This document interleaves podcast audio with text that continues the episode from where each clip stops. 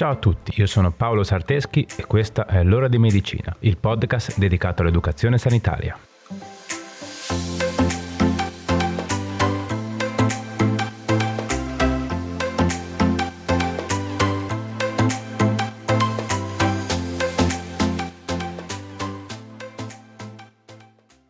Ciao a tutti e bentornati.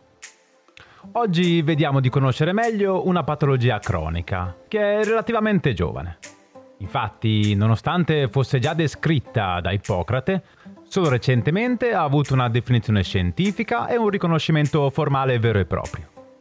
Nel 1992, infatti, l'Organizzazione Mondiale della Sanità ha riconosciuto la sindrome fibromialgica come patologia. Le cause della fibromialgia sono ancora sconosciute ma si pensa che fattori genetici, biochimici, ambientali e psicologici possano incidere andando ad aumentare la predisposizione al suo sviluppo. La fibromialgia rappresenta ancora qualcosa di controverso e difficile da diagnosticare. Infatti la sua diagnosi è prettamente clinica. Gli esami strumentali e di laboratorio che vengono eseguiti sono fatti solo ed esclusivamente per diagnosi differenziale. Quindi non per confermare la fibromialgia, ma per escludere altre patologie con una sintomatologia simile. Quindi sia la diagnosi che il trattamento terapeutico non trovano un consenso unanime tra gli specialisti. Tutto questo comporta ovviamente una diminuzione della qualità di vita di chi ne soffre. Va bene, dai, preambolo fatto. Vediamo di conoscerla meglio. Pronti? Andiamo.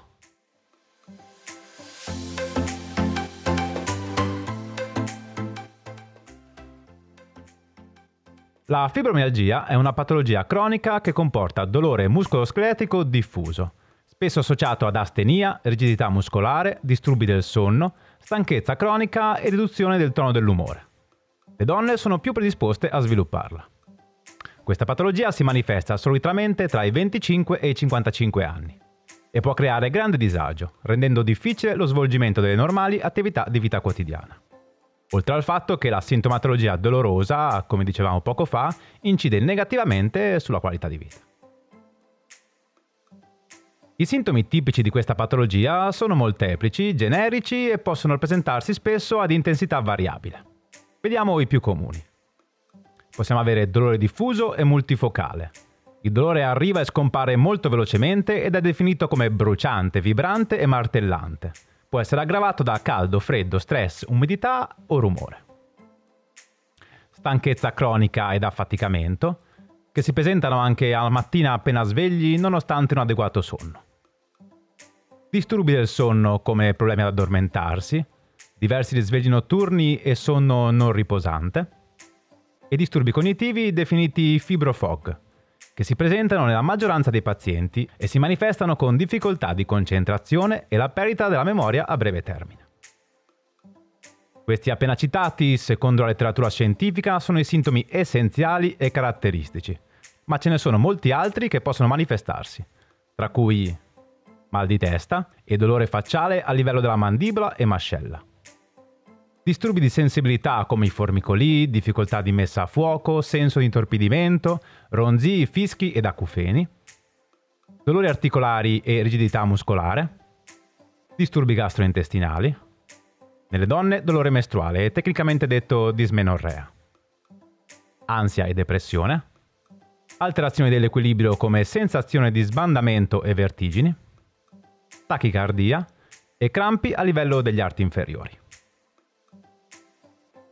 Beh, come dicevamo, i sintomi sono veramente tanti e poco specifici. E infatti, per diagnosticare la fibromialgia, il percorso è più lungo e complesso del classico iter diagnostico. La diagnosi delle altre patologie di solito si basa su anamnesi, esame obiettivo, esami strumentali e conferma del sospetto diagnostico. In questo caso, invece, l'unico modo per effettuare una diagnosi è quello di escludere altre patologie. In primis eh, polimialgia reumatica, artrite reumatoide, lupus sistemico eritematoso, ipo o iperparatiroidismo, neuropatia, polimiosite, spondilartriti, le miopatie, la sclerosi multipla e la miastenia gravis.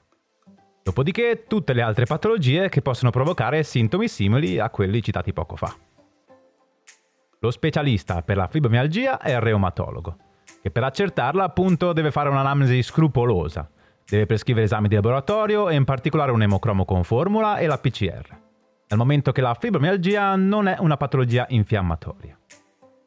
Inoltre il reumatologo verifica la presenza del dolore da almeno tre mesi e controlla i cosiddetti tender points, che sono 18 punti dislocati simmetricamente su entrambi i lati del corpo, che causano dolore circoscritto alla palpazione digitale. Questi punti si trovano in corrispondenza di base del cranio accanto alla colonna vertebrale, base del collo posteriormente, spalla verso la parte posteriore, tra clavicola e spina dorsale, cassa toracica, bordo esterno dell'avambraccio, parte superiore dell'anca, parte alta dei glutei e ginocchio.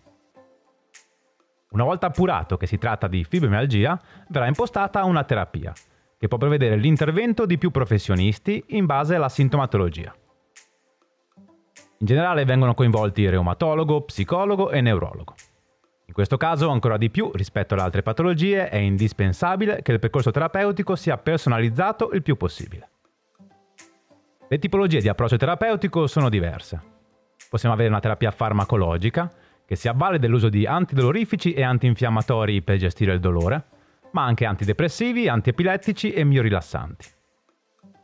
Una terapia non farmacologica, basata sull'esecuzione di esercizi che hanno lo scopo di stirare il muscolo e tecniche di rilassamento per ridurre la tensione muscolare educazione sanitaria e terapeutica che mira alla conoscenza della patologia in modo da saperla gestire al meglio e cambiamenti nello stile di vita, in particolar modo svolgendo attività fisica. Ok, bene, ci siamo? Spero di sì. Direi che la parte teorica possiamo anche finirla qua. Vediamo qualche consiglio pratico, che dite? Pronti? Andiamo.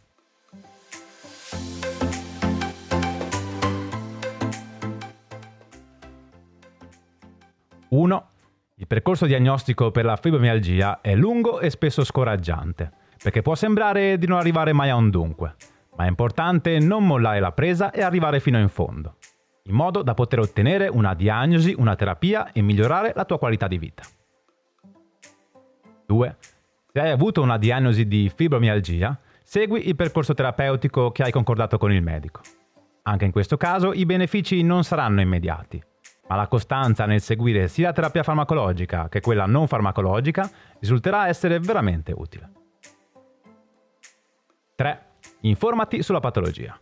Chiedi chiarimenti e spiegazioni senza aver timore se non ti è chiaro qualcosa, perché è fondamentale conoscere ciò contro cui si sta combattendo, per poter utilizzare armi migliori.